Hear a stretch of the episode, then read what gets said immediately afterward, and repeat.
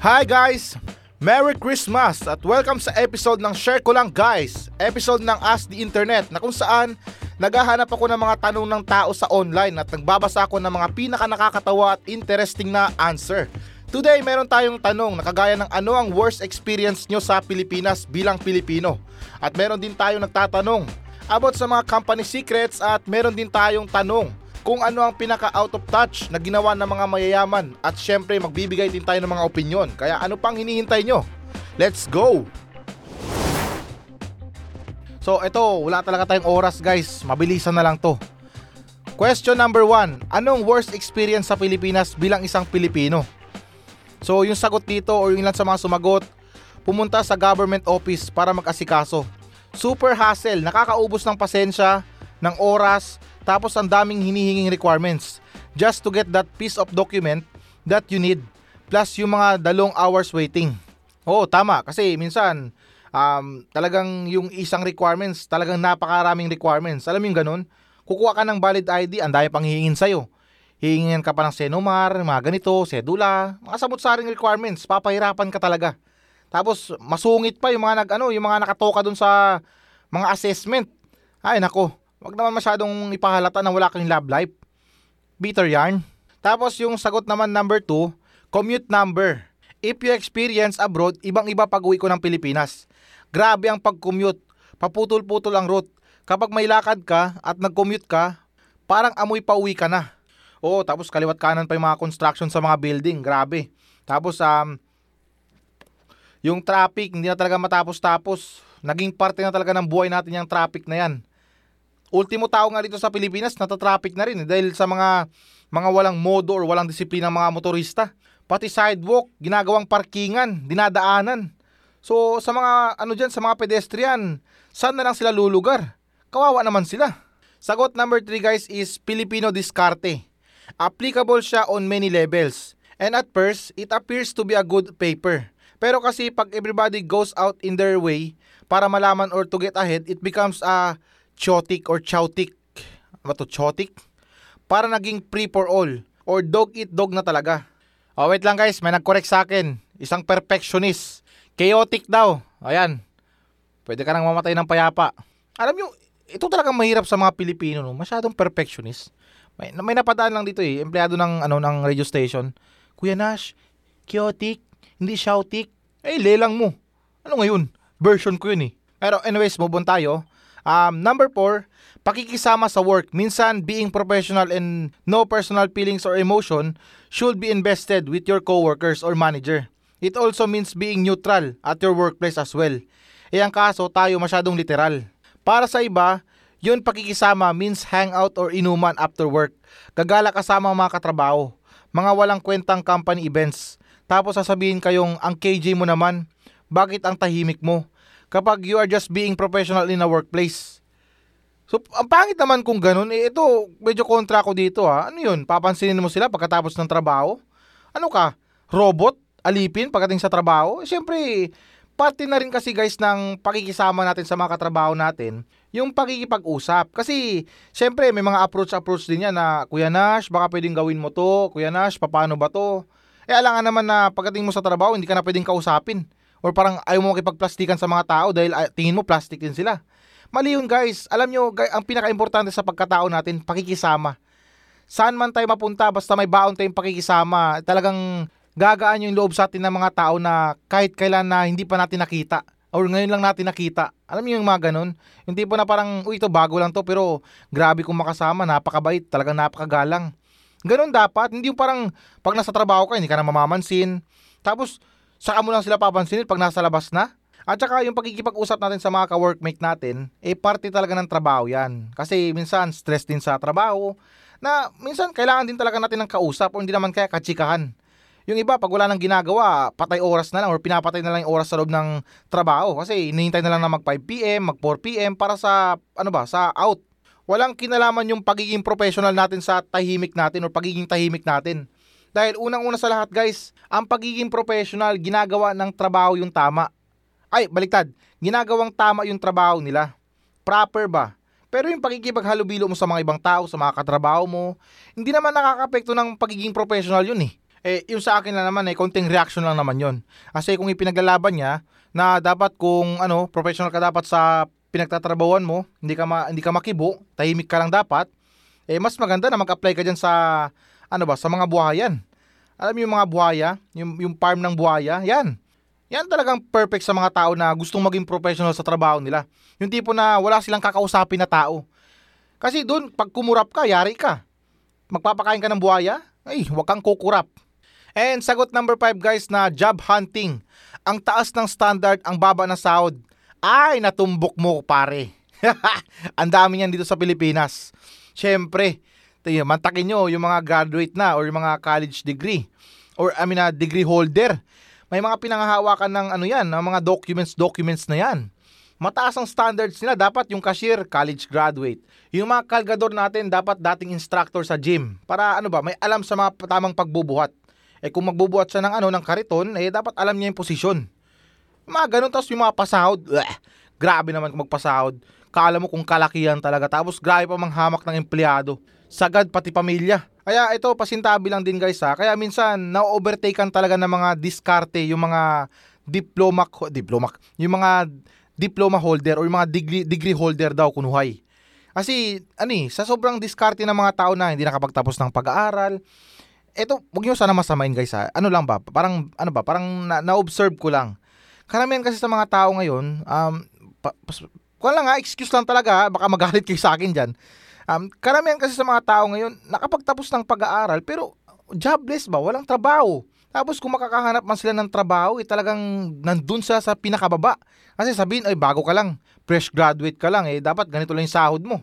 So, tingnan nyo guys, karamihan sa mga madiskarting tao ngayon, or for example, um, dating car wash boy noon, milyonaryo na ngayon, dahil sa pagsusumikap nila. Hindi naman sa sinisisi kayo na bakit wala kayong trabaho ngayon. Eh, yung sa akin lang din, um, na-mention ko lang yung ganun. Kasi, kawawa yung mga, ano, kawawa yung mga estudyante dito eh. Kasi, syempre, nag-aral sila ng ilang taon, nagpakahirap sila sa mga thesis nila, tapos, sa mga trabaho, pahirapan. Tapos sa mga standards, napakataas. Kaya ito yung mga dapat naman manan ng gobyerno. Alamin nila yung mga kumpanya na sobrang taas na mga standards ang hinahanap nila sa mga empleyado nila or sa mga aplikante ba, sa mga nag apply ng trabaho. Kung matatandaan nyo, nag-viral dun sa ano, saan ba yun? Yung parang shawarma yata yun. Basta isa siyang store na, basta tindahan siya ng pagkain. Uh, parang hindi ko lang alam o hindi ko lang matandaan kung ano mong klase yun. Pero nakaila, nakalagay doon na with pleasant personality. Tapos college graduate ka, something. Ang daming hinihingi, guys. Kung ganyan na naman ang requirements dito sa Pilipinas, yung mga parang food cart, food cart na yan, sa India na lang ako magtinda. Wala pang requirements. Na-amaze pa sila pag kinakamay mo yung pagkain. Larot kung pagkatapos mo lang kumamot, ay, nako, perfect yun. Medyo maalat-alat yun. Sagot number 6 guys, injustice. Yung akala mong you'd be protected by the police or by the government employee, only the told na pabayaan mo na lang yan. Wala tayong magagawa utos ni boss eh. Or worse, ginagaslight ka na ikaw na ang may kasalanan. Either due to the incompetence or corruption, that's why people usually di na nagre-reklamo due to the hassle and danger. Parang yung siklista lang. Wala namang karugtong dito. Ano bang klaseng siklista? Meron bang balita sa siklista? Ah, yung nagpasu... Ay, pasubo. yung nagpasubo ba? Yung sa sidewalk? Ah, hindi. Ewan ko lang. Baka naman yung sa gwardya. Pero anyways na may point naman siya kasi itong mga pagsasampa natin ng kaso talagang napakaraming busisi, napakaraming etche boreche na talagang magpapakahirap sa atin. Buti na lang talaga may rapid tool po na malalapitan. Pagdating sa mga assessment, sa mga ano ba sa tulong para sa mga pagsasampa ng kaso. Pero yun nga lang, ibobroadcast talaga yung mga problema mo. Nationwide, buong mundo, pati si Donald Trump, pwedeng mapanood yung video mo. At sagot number 7, halos halikan mo na yung pader sa tabi ng kalsada pag naglalakad ka sa tabi. Pero masasagasaan ka pa rin. Ah, eto na yung mga kinulang na sidewalk. Yung ano pa, may partida pa, mayroon pang poste sa gitna. Kailangan mo pa mag ano, mag euro step or mag ano ba, mag side step para makatawid ka or mapagpatuloy mo yung ano mo, yung paglalakad mo sa sidewalk. Totoo to guys, maraming mga sidewalk na ganito. Yung tipo na parang pa, para siyang paiksi ng paiksi or palit ng palit yung dinadaanan mo dahil sa laki ng espasyo na kinuha ng kabila. Kaya minsan, hindi ko rin talaga maintindihan yung mga sidewalk natin dito. Kung para ba talaga sa tao or para sa asot pusa lang. Pero anyways guys, sa ganitong klaseng reklamo, parang bibihira lang yung mga tao na nagrereklamo ng ganito. Yung iba sobrang sanay na. Parang binabaliwala na nila yung mga ganong klaseng problema. Pag mayroong sasakyan na nakapark sa sidewalk, mag-overtake lang yan tapos balik ulit sa ruta. Yun lang, parang naging normal na sa ating mga Pilipino yan. Kaya very surprising na may mga tao pa rin pala na nagre-reklamo na tulad dito.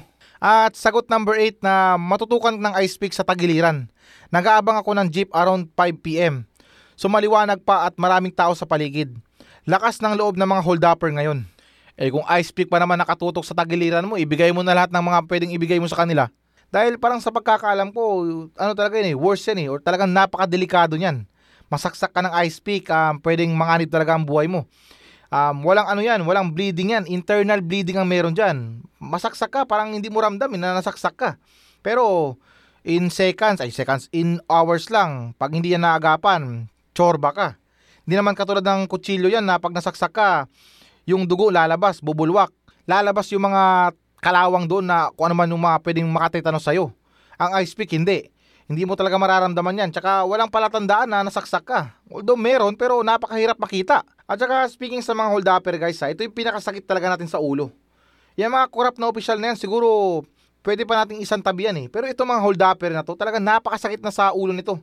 Kasi sila yung tipo na pag nahuli mo, makakalabas din dahil siyempre ikaw, busy-busy sa buhay, eh mag-aabala ka ba na magsampa ng kaso? Eh yun na ayon sa batas natin, pag walang kaso, walang kulong. Makukulong nga sila pero ilang oras lang or ilang araw lang, papalabasin sila or papalayain ulit sila. Tapos yung masama pa dyan, di naman sa nila lahat, eh protektado pa ng mga otoridad natin. Kaya malakas talaga ang loob nila na dito sa pwesto na to, pag nadakip ako dito, alam ko kung saan ang bagsak ko. Diyan ako sa 9. Diyan ako dadalin. May utol ako dyan, o hindi naman kaya, may kumpare ako dyan. May boss ako dyan, di ba? Marami silang pwedeng ibang malaki na pag nakita na kunwari na ikaw na naman, alam mo sumusobra ka na, sige na miss ako na bala dito. Hindi madidiin yung hold upper guys kasi walang ano, walang kaukulang sampa ng reklamo. Walang madiin na kaso or walang dumidiin sa kaso. Kasi ikaw kung magsasampa ka ng kaso, hassle yan. Kailangan mong patunayan doon yan sa korte na na-hold up ka talaga, ginawa niya talaga to, para may bagsak sa kanya yung hatol. Pero wala, never mind na. Dito sa Pilipinas, pagdating sa mga hold-upper, take care na lang. At sa sagot number 9, dapat na mga member ng family mo, eh pushy. O hindi yung ano ha, pushy ba, tulak. Hindi rin sa droga. Tapos pag independent ka, nagre-rebelde ka. Yan, tama yan, di ba? Yung example lang ha, sa mga nanay na, hay nako, yung mga iba dyan, graduate na nga ay pa maghanap ng trabaho. Ano talaga, yung mga ganyan, Lumaking tamad. May mga ganyan-ganyan pa yan. Tapos kung magtatrabaho ka at gusto mong bumukod, sasabihin, oh, nagre-rebelde ka na sa amin. Ngayon, ano, um, porket sumasahod ka na, may trabaho ka na, wala ka nang pakialam sa amin, lumalaban ka na, sumasagot-sagot ka na. Ano ba talaga? At yung last na sagot natin guys, sagot number 10 is cat callers at mga manyak. Ano tong cat callers? Sobrang normalized na sa Pilipinas. Pag may video about manyak sa TikTok, ang daming nagde-depend. Pati mga kapwa ide-depend pa yung manyak. Ito, medyo mahirap magsalita dito guys eh. Talagang hati itong opinion na to eh. Pero yung masasabi ko lang dito, ano ba talaga napapala ng mga tao sa pangmamanyak nila ng mga ibang tao? O yung makakita lang ng mga gumigiling dyan sa TikTok, iba na agad sinasabi na, hmm, ang sarap. Hmm, babe, babe, ganyan. Sige pa, sige pa. Yung mga ganun, pambihira kayo guys. Ano kung trip ng tao na ganun yung gawin niya, wag na lang natin pakialamanan manood na lang tayo, hindi yung parang mamanyakin pa natin. Alam ko may ibang paliwanag pa dun eh, pero mahirap magsalita kasi kasi kasi alam niyo naman ang society ngayon, alam niyo naman yung kalakalan ngayon. Um, mahirap magsalita guys, ayoko na magsalita. Basta iwasan na natin yung pambabastos sa mga kababaihan. Yan talaga ang pinakauna natin gawin or ugaliin natin. Hindi yung pag may nadaan na sexy, sisipol tayo. Wala ba kayong mga kapatid na babae? Wala ba kayong mga tita dyan? Wala ba kayong nanay para manyakin nyo? Ay nako. Baka pwede sila munang unahin nyo bago mga tao. At para naman sa sunod nating tanong, na itong tanong na to guys, sinabi na ngayon na hindi na kayo nag-work sa isang company. Anong sekreto nila ang gusto nyong i-share? Ay, marami. Pero unahin natin yung mga sagot. Number one guys, sinabi na nag-work ako sa isang shipping company. Maniniwala kayo pag sinabi ko na hindi totoo yung sinasabi nila na aalagaan nila ang mga parcel nyo.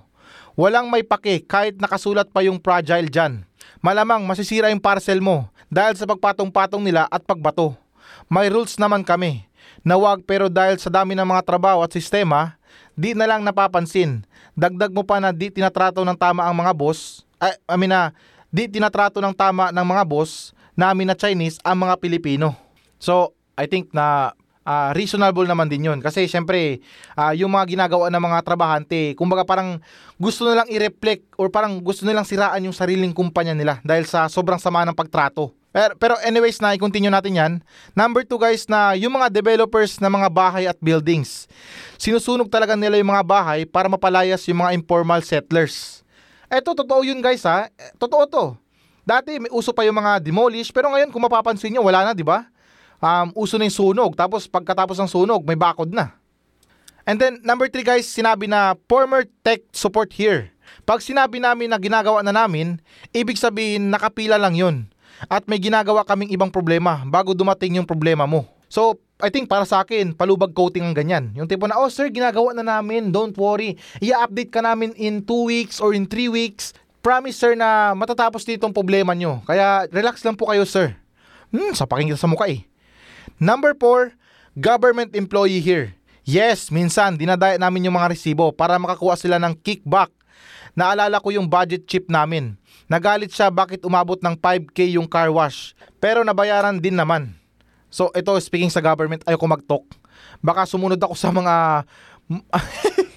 Basta guys, ang hirap magsalita about sa government. Pero anyways na alam niyo naman din yan. Or I think na alam niyo sa sarili niyo yan na mayroon talagang kalokohan dyan. So kung yan ang sinabi nyo, eh, kayong bahala. Hindi naman to sa ano, ha? hindi naman to personal na paninira. Ah, ako, sinabi ko lang or binasa ko lang kung ano yung mga reklamo nila. Ah, I mean na yung mga sikreto na inilabas nila. At yung sagot number 5, may nagsabi na work as a designer for a big residential architecture. PIRM. About half of our clients were politician. Pero sila lagi ang may pinakamalaki at ang pinakamahal na bahay. Minimum of 15 to 20 car garage. Wow. And requirement nila with a car collection ranging to 200 to 300 million pesos range. Sa amin madalas na magpapagawa ang politiko kasi kabisado namin ang special requirements ng privacy and tax nila and their specialized garage for their collection. At isa pa, when they're paying their own down payments in tens of million, laging straight cash. Naka malalaking maleta dinadala sa office. Kaya isang buong araw. Magbibilangan sa conference room at never nakapangalan sa kanila ang properties. Ha ha. So, alam nyo na kung ganito. Pero sana nabigyan ng pangalan no since na anonymous itong mga sagot na to. Eh, malay ba natin, di ba? So, kung magkakaroon tayo ng ideya or pangalan, eh, baka pwedeng mapaimbestigahan kung saan ba nanggaling ang pera. Kasi kung speaking sa ah, sinasahod ng mga politiko, eh, questionable naman din yan kung makapagpapatayo sila or meron silang koleksyon na worth of 200 million to 300 million. Kaya dapat na pagtuunan talaga ng pansin ng gobyerno yung mga money laundering. Eto guys, um, paliwanag ko lang ha, about sa money laundering or explanation ko lang about sa money laundering. Ang money laundering kasi guys, ito yung literal na hinuhugasan yung mga pera galing sa mga korap. Wala akong binabanggit na pangalan dito ha, pinapaliwanag ko lang. Um, for example, si Tarpulano nangurap ng 200 million or something na ganun, more or less. Nangurap siya, siyempre questionable yun. Tatanungin na, uy, ano ka lang ha, um, official ka lang ng gobyerno pero ang laki ng pera mo, ang daming laman ng bank account mo. So ito naman si Tarpulano, magdadahilan. Uy, dahan-dahan ka sa pananalita mo. Marami akong negosyo. May negosyo akong club, may negosyo akong kainan, may ganito akong mga negosyo, may resort ako. Pero yung resort na yon hindi sapat ang kinikita. So kumbaga ina-account nila yung mga nakurap nila doon sa mga negosyo nila nang sa ganun maipalabas nila to ng maganda or I mean na malinis. Para hindi naman questionable, di ba? So kung may mga nakurap silang pera, doon nila inilalabas sa mga negosyo nila kunwari para maging malinis yung pera nila or yung kwarta nila. So yun yung ibig sabihin ng money laundering or yun yung sistema ng money laundering. Kaya napakahirap talaga na makilatis natin kung sinong mga opisyal na korap dyan. At proceed tayo sa sagot number 6. Dito sinabi na Philippine media ay korap.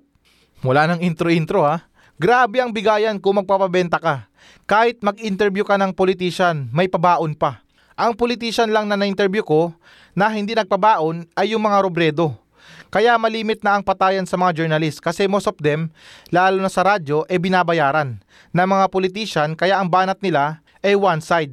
Kung kilala ka as hindi tumatanggap talaga ng bayad, medyo safe ka. Kasi alam nila na hindi ka one side. Huwag mo na lang pag-usapan yung drugs. One time nag-report lang ako sa radyo, death threats agad ang natanggap ko. Eto, just to be clear lang guys ha, linawin ko lang yung sarili ko dito. As a radio man or nagsasalita sa radyo, wala akong tinatanggap na anumang bayad mula sa mga politiko or kung sinong tarpulano man yan. Kung meron man akong tatanggapin na bayad, eh depende yun sa kanilang advertisement or kung ano man ang gusto nilang uh, ipagawa sa akin. As long naman na agree ako at hindi to labag sa katawan ko. Or I mean sa sarili ko pala. Dahil ako, yung hangad ko lang dito, malinis na trabaho. Good vibes lang talaga ang gusto kong hihatid sa inyo. Pero kung sa usapan na pabaon guys, wala naman sigurong masama. Bagkus yan ang ano natin eh, yan ang parang kinaugalian natin mga Pilipino. And most of sa mga Pilipino, ang mga gumagawa ng ganyan, may hirap. Marami sa mga may hirap gumagawa ng ganyan. Yung tipo na um, kahit na barong-baro lang yung bahay nila, basta nagkaroon sila ng bisita, ang nakakamangha doon, kaya kanilang ipagmeryenda, pakainin, isabay sa hapunan or hindi naman kaya tanghalian. Pinakamagandang part pa doon, may pabaon ka pa pag pauwi ka na. At number 7, sinabi dito na nag-work ako sa isang medical company na nag-check para sa employed. Yung mga pinasa ng poop ng mga tao, Di nila chinecheck, hassle kaya tinatapon na lang nila. Pinaghihirapan pa i-collect tapos itatapon lang. Eh ikaw ba naman dumakot ng tae tapos i-examine mo lang, eh di uh, pasintabi lang baka yung iba dumidepende na lang sa itsura. Ah, yung iba, ah okay naman yung itsura nun, parang wala naman sakit. Tapos yung isa naman, oh i-check mo yan. Mukhang may virus. Number 8 guys, nag-OJT ako sa service department, nag-aayos or repair ng certain phones. Kahit madaming password device nyo, may tool kaming nagagamit para mabuksan yon without resetting the files. Talamak to pag screen replacement lang dahil di need i-reset di tulad ng motherboard or other hardware replacement. Nag-aagawan na i-repair yung phone na nandun sa amin pag magandang babae yung magpapa-repair. Most of the time, may nudes, scandal silang nahalungkat. Tapos may PC doon na pinagtatambakan ng mga nakulik nilang ganun. So, yun na nga, possible ang mga ganito. Kasi karamihan sa mga ano, hindi naman sa nila lahat, mga technician, eh may mga specialty yan sila para um, hindi magalaw yung mga files doon habang nag-aayos sila. So para sa mga magpapa-repair dyan, just make sure na nandun kayo at huwag kayong aalis. Kasi hindi lang about dun sa ano eh, sa pagnakaw nila ng mga files nyo, yung mga pwede nilang gawin. Yung mga ibang pwede nilang gawin, yung mga ano ba, yung mga replacement about sa mga original spare parts nyo. Halimbawa, uh, meron kayong original na um, spare parts sa mga cellphone. Hindi ko lang ma-mention. Pero yung gagawin nila, ang um, papalitan nila ng mga uh, local or ordinary lang. So, parang magiging suki ka na rin doon. Kasi syempre, um, hindi magtagal, masisira din ulit yung cellphone mo. Or hindi naman kaya yung pinagpalit nila sa ano ba sa spare parts mo, ibebenta nila sa ibang tao ng mas mahal. Kaya konting ingat na lang din sa mga pagpapaayos ng cellphone. Number 9, sinabi dito na I used to work sa gym. Hindi lahat ng trainers eh talagang may knowledge. Kadalasan lang yan kinukuha lang nila na may alam sa basic. Goal lang nila makabenta tapos labo-labo na. Ah, para sa akin, depende naman siguro sa gym na papasukan natin. Kasi meron talaga mga gym na sobrang legit. Depende yan sa binabayad natin. Kaya kung meron silang singil na mahal, eh wag tayong magalit or wag tayong magtampo dahil legit yung pinapatakbo nilang gym. Wag natin i-compare yung gym nila sa ibang gym. Dahil ika nga nila sa kasabihan, quality never get expensive. At okay, yung panlabas, ay panlabas, yung pangsampu nating sagot. Sinabi dito na nag-work ako dati sa advertising company sa Makati. Yung mga empleyado nila, may iba-ibang phone at SIM card para gumawa ng fake FB profile para magpakalat ng fake news. Hindi na bago sa atin ang mga ganito. Um, sanay na tayo sa mga ganyan. At alam ko na sobrang hirap malaman or mapuksa ang mga ganito. Siguro yung gawin na lang natin dito, um, dagdag kaalaman para sa mga fake news na yan. Um, more on readings or more, more on research na sa ganun na hindi tayo mapabilang sa mga tao na low quality yung utak na madaling maniwala sa mga fake news. Kasi yung iba, bumabase lang sa mga nakita nila sa picture, bumabase lang sa mga title or sa unang balita, pero hindi talaga nila inaalam yung buong kwento. For example lang guys ha, kung interesado talaga tayo sa isang balita or sa isang um, intriga, uh, magkaroon tayo ng konting research or malalang research nang sa ganun na hindi tayo agad-agad maniwala sa mga sinasabi nila dahil minsan may mga sinisiwalat din sila na napakahirap paniwalaan. Ito mga fake news na to guys, tanggapin na lang natin sa buhay natin na mahirap tong mawala. Um, ano na lang, mag-ingat na lang tayo. At saka uh, siguro mind your own business na lang. Kung hindi naman tayo relate sa mga ganyan, huwag tayong masyadong makihalubilo. At ganun pa man guys na gusto ko sanang dagdagan itong mga ganitong klaseng ano ba, paglalabas ng mga bao sa kumpanya pero saka na lang. Ah, sa ngayon kasi empleyado pa ako. Oh, hindi, joke lang. Walang bao itong trabaho ko. Malinis to. Tsaka sobrang, ano, napakabait ng mga boss dito. So far guys, awa ng Diyos, sa loob ng 3 years at magpo 4 years na, wala pa naman akong na-experience na pangit na ipinakita sa akin. Hindi ako naninipsip dito ha. Baka sabihin nyo, sip-sip lang ako dahil malapit na ang 13 month pay. Ah, da Hindi ako ganun ha. At yung panghuli nating tanong, na itong tanong natin guys ay may katanungan. Ano yung pinaka out of touch na ginawa ng mga mayayaman? So ito yung mga sagot o ilan sa mga sagot. Number one, sinabi na medyo matagal na to nung nagtatrabaho pa ako na server sa country club. Puro mayayaman lang doon. Nagsaserve ako ng wine sa isang table ng mag-asawa. Bago pa lang ako sa trabaho kaya nung binuksan ko yung bote, nasugatan ako ng malala. Binaba ko muna yung bote at aalis muna ako saglit. Nang biglang sabi ng wife, sino nagsabi sa yung tumigil ka mag-serve ng wine? Ay, mata pobre. Kinuha ko yung bote. Nilagyan sila ng wine habang tumutulo yung dugo ko sa lamesa. After nun, lumabas ako at nagyosi at nag-isip-isip about sa buhay. O, di ba? Pati siya lumabas din para mag-isip-isip. At yung sagot naman sa number 2, or I mean na yung number 2 na sagot, nag-build ako para sa mayayaman na halagang 20 million. Tapos nung nag-build yung kapitbahay nila ng house, sabi niya ang lit naman ng bahay nila. Maya-maya nag-joke pa sila na parang bahay para sa mga katulong. To think na yung bahay halos nagkakalaga ng 3 million or 5 million. Narealize ko kung gaano kataas ang tingin nila sa sarili nila. At yung number 3 naman, madami akong katrabaho at sabi ng mga kaibigan ko, dapat di ka na lang basta magtrabaho. Pahinga ka din at mag-travel ka din. Like, hindi naman ibig sabihin na wala kang trabaho, makakapag-travel ka lang sa buong mundo. Actually, baliktad pa nga. Pag wala kang trabaho, wala kang pera. At saka, tingin nyo ba, hindi ako nagka-travel dahil di ko yun iniisip. At number 4 naman, sinabi na, sabi sa akin, wala na akong buhok sa katawan ko dapat dalhin ko din yung asawa ko sa mga hair laser removal na nagkakahalaga ng 30,000 pesos. Baka sa pangarap ko, oo. Anak siya ng mayor namin. Samantalang ako, nag-aasikaso ng birthday party ng aso niya. Hampas lupa. At yung number 5 naman, nagtatrabaho ako sa car dealership. Tapos nakita ko yung owner na may dinadrive na Porsche na kotse. Halos milyon-milyon din ang halaga.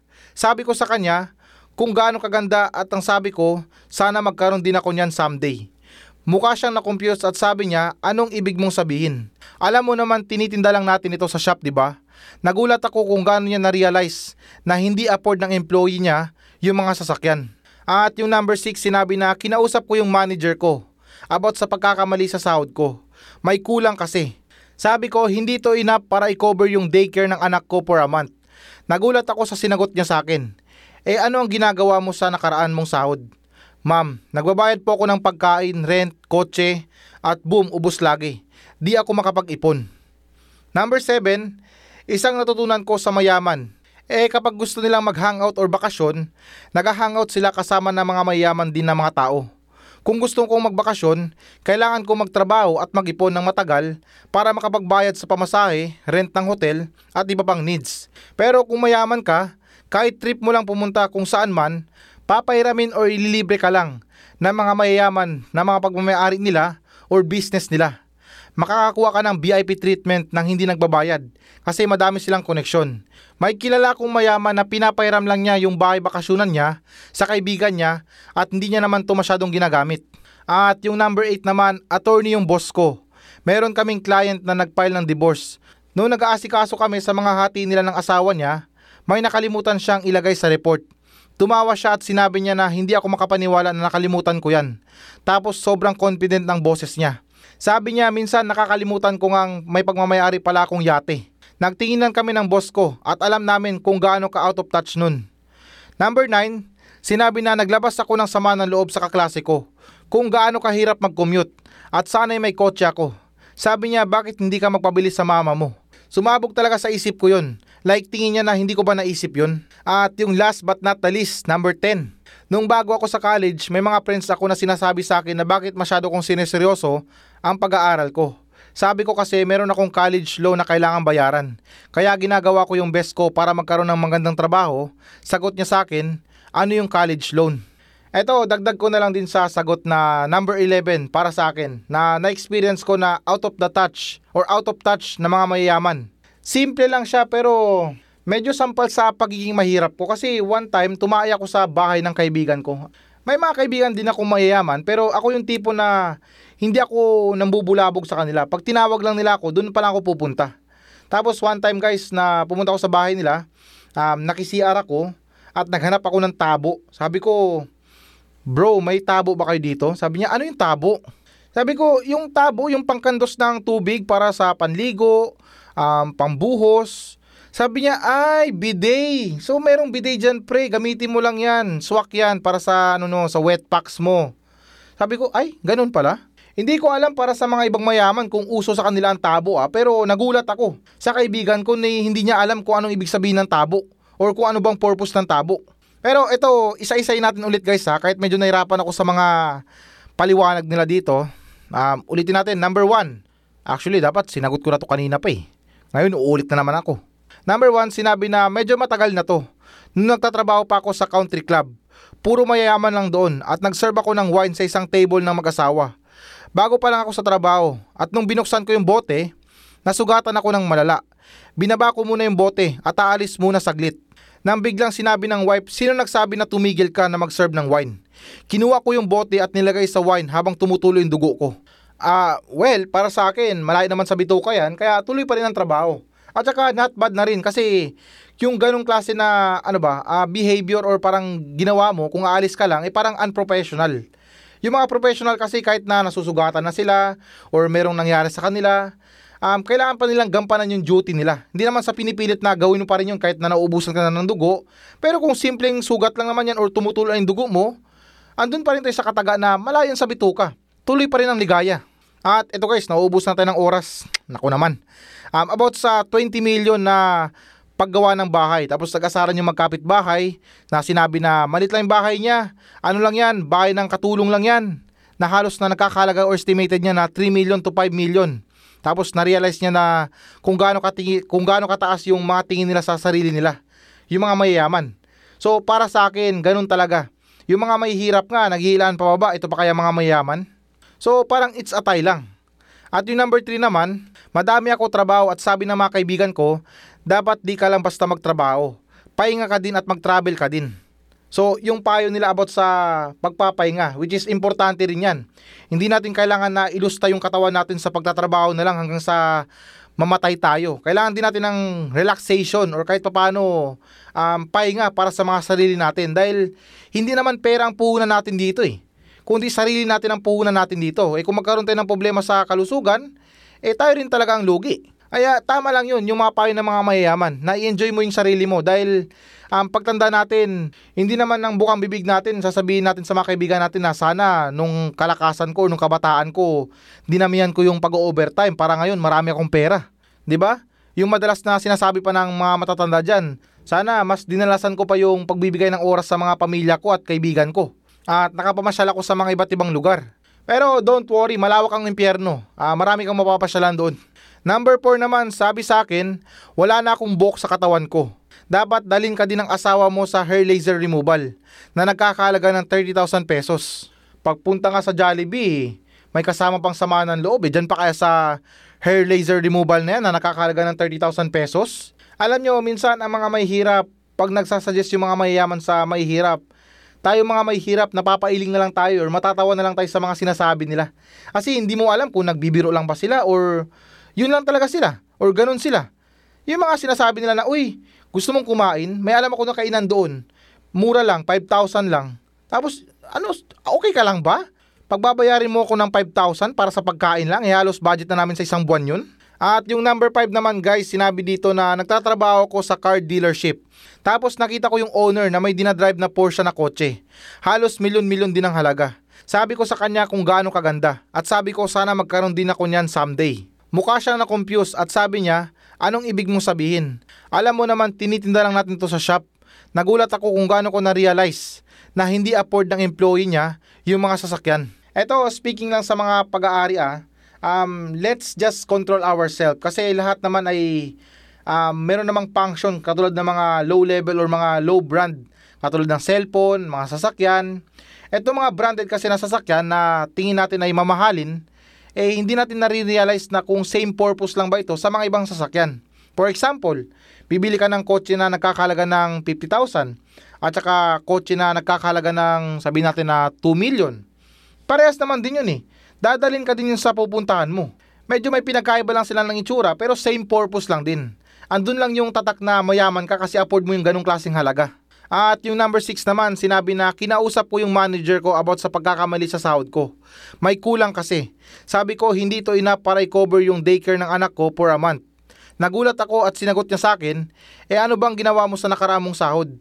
Ma'am, nagbabayad ako ng pagkain, rent at kotse. Boom, ubos lagi. Di ako makapag-ipon. So speaking naman sa pagkukulang sa pagpapasahod, wala naman sigurong mali dyan dahil karapatan mo naman din yan eh. 'Di ba Charles? Karapatan mong singilin yung kulang sa sahod mo dahil syempre pinasok mo yun eh, trinabaho mo yun. Kaya deserve mo lang talaga na makatanggap or mabayaran ng tama. Yung problema lang kasi doon is yung pagbabudget. Alam nyo, sa panahon ngayon, pansin ko lang ha, kung hindi ka talaga literal na mayaman, or kung saktuan lang na yaman na meron ka, mahirap i-budget ang pera. Dahil parang mas lalo kang yumayaman, mas lalo pang dumadami yung gastos mo eh. Hindi ka tulad ng mahirap. Pag alam mong mahirap ka, low level lang or parang nasa mababa lang yung gastos mo sa buhay. At yung number 7 naman, meron siyang natutunan sa mga mayaman. Yung about sa paggastos nila sa mga bakasyon or mga gala na sobrang layo sa mga buhay nating mga mahihirap. Pag meron kang kaibigan na mayaman at gusto mong magbakasyon, either na ililibre ka o hindi naman kaya papahiramin ka ng mga ari-arian nila sa mga lugar. O di ba? O magbakasyon kayo dito sa ganito, sa ganitong lugar. Meron kaming house rest diyan. Ay baliktad. Meron kaming rest house diyan. Papahiram ko na lang sa iyo. At yung sa akin naman kasi dito, malamang magkaibigan kayo. Alangan naman na hindi mo papahiramin or hindi mo tutulungan yung kaibigan mo. Sa mga magkakaibigan kasi, um, kung tunay ka na kaibigan, hindi ka naniningil eh. Basta yung mahalaga sa'yo, makasama mo yung kaibigan mo, andyan siya kahit wala siyang ambag. Yung tipo na, yung ambag niya lang, pagpapatawa lang or basta nandyan ka lang, masaya na siya. At huwag tayo man lumo mga mahihirap, ganun naman din tayo eh. Nagkataon lang talaga na napakalayo ng situation natin sa kanila. Dahil pansin nyo ba, bilang isang mahirap, kahit papano sa awa ng Diyos, nakakatulong pa rin tayo sa iba. Yung tipo na kapag mayroon tayong kaibigan na nangangailangan, nakapagpapairam pa rin tayo ng pera, or hindi naman kaya napapairam natin yung alahas natin para isanlad nila. Kaya para sa mga mahihirap, huwag tayong malungkot or huwag tayong manglumo dahil hindi natin kaya o hindi natin nagagawa yung mga ginagawa ng mga mayaman. Ang mahalaga pa rin dito ay meron tayong bukal sa puso na makatulong sa iba. At yung number 8 naman tungkol sa attorney na meron siyang ano, meron siyang client na nagfile ng divorce tapos um, natawa siya dahil nakalimutan niya na isama sa report yung yate niya. So ito, pag mayaman ka talaga, hindi mo na maiisip yung mga ganyan eh. Yung iniisip mo na lang palagi, gusto mo bago. Parang iPhone lang yan na latest. Pag lumabas yung pinaka-latest, gusto natin bago ulit or bili ulit. Tapos yung luma, hayaan na lang natin or hindi naman kaya, ibebenta na lang. At yung tungkol naman sa sinabi niya na confident daw yung boses at natawa na lang daw siya, I think na hindi yun confident. Natawa siya dahil sa makakalimutin siya o hindi naman kaya syunga-syunga siya. Ang daming pwedeng isama sa report niya, nakalimutan niya pa yung yate niya. And number 9, about sa naglabas siya ng sama ng loob sa kaklase niya kung gaano daw kahirap mag-commute. Tapos sabi ng kaklase niya, bakit hindi ka magpabili sa mama mo? Alam nyo, sa sagot na ito, parang meron akong naalala eh. Naalala ko dati nung kabataan ako, meron akong iniiyakan na laruan. Tapos talagang nagwawala ako dun sa ano sa sa labas. Gusto ko talagang ipabili sa mama ko yung laruan na yun. Tapos sabi ng nanay ko, "Anak, huwag ka na umiyak. Meron naman sa bahay niyan eh." Tapos ayun, pag uwi namin sa bahay, pamalo pala yun. Hindi ganun kadali guys ang mag-request sa nanay, especially kung sa nanay talaga. Ay nako, kahit siguro malagutan ka na ng hininga dyan, magsuka-suka ka na, magandusay-andusay ka dyan, matigas pa rin ang mga nanay natin. Ang mga nanay natin practical talaga. Mayaman man or mahirap. Depende lang yan. Siguro nasa 30% lang ng mga tao sa mundo or mga nanay sa mundo ang merong kakayan or ugali na ganyan. Na anak, gusto mo ba ng bagong sasakyan? Anak, medyo luma na yung ano mo, yung gamit mo. Gusto mo naman bago? Pero kung matapat ka sa nanay na practical, wala sa mayaman, wala sa mahirap yan. Pag hindi siya payag, hindi talaga papayag yan. At saka syempre, nandyan din yung mga iniisip ng mga magulang natin about sa mga um, pagmamaneho ng mga sasakyan, pagmumotor sa labas, yung disgrasya. Kaya mas prepared pa rin sila sa pag-commute natin papunta kung saan man. Dahil yung mga sinasakyan natin na commute na yan or yung mga jeep, mga bus, mga train, ay dyan insured tayo. Meron mang masamang mangyari sa atin, huwag tayong mag-alala. Shoulder tayo ng company. At last, ay halos mapunit yung bunganga ko. Number 10, Sinabi dito na nung college ako, may mga friends ako na sinabi sa akin bakit masyado ko daw sineseryoso yung pag-aaral ko. Sabi ko naman, meron akong college loan na kailangan bayaran. Tapos tinanong niya, ano yung college loan? O, di ba? Sampal sa katotohanan. Pero para sa akin, ang sarap banata ng ano eh, yung ano yung credit card. O, di ba? Pansin nyo ba sa mga mayaman? Karamihan sa kanila kapit sa credit card. Hindi naman sa nagpapatama pero marami ang ganyan. One thing lang din guys about sa mga pagsusumikap natin sa pag-aaral ha. Ito yung pinakamasarap na moment sa sarili natin. Yung tipo na marating natin yung mga pangarap natin or maabot natin yung mga pangarap natin na mayroong mga experience na talagang napakapait. Yung tipo na parang nahawakan mo na yung trabaho mo o yung profession mo pero at the same time maluluwa ka na lang dahil sa, sa kabila ng dami ng problema na pinagdaanan mo ay narating mo pa rin or nakuha mo pa rin yung pangarap mo. So para sa akin, wala nang isasarap pa sa pangarap natin. Pag meron tayong mga naranasan na paghihirap sa buhay, dahil ika nga nila, kung walang hirap, walang sarap.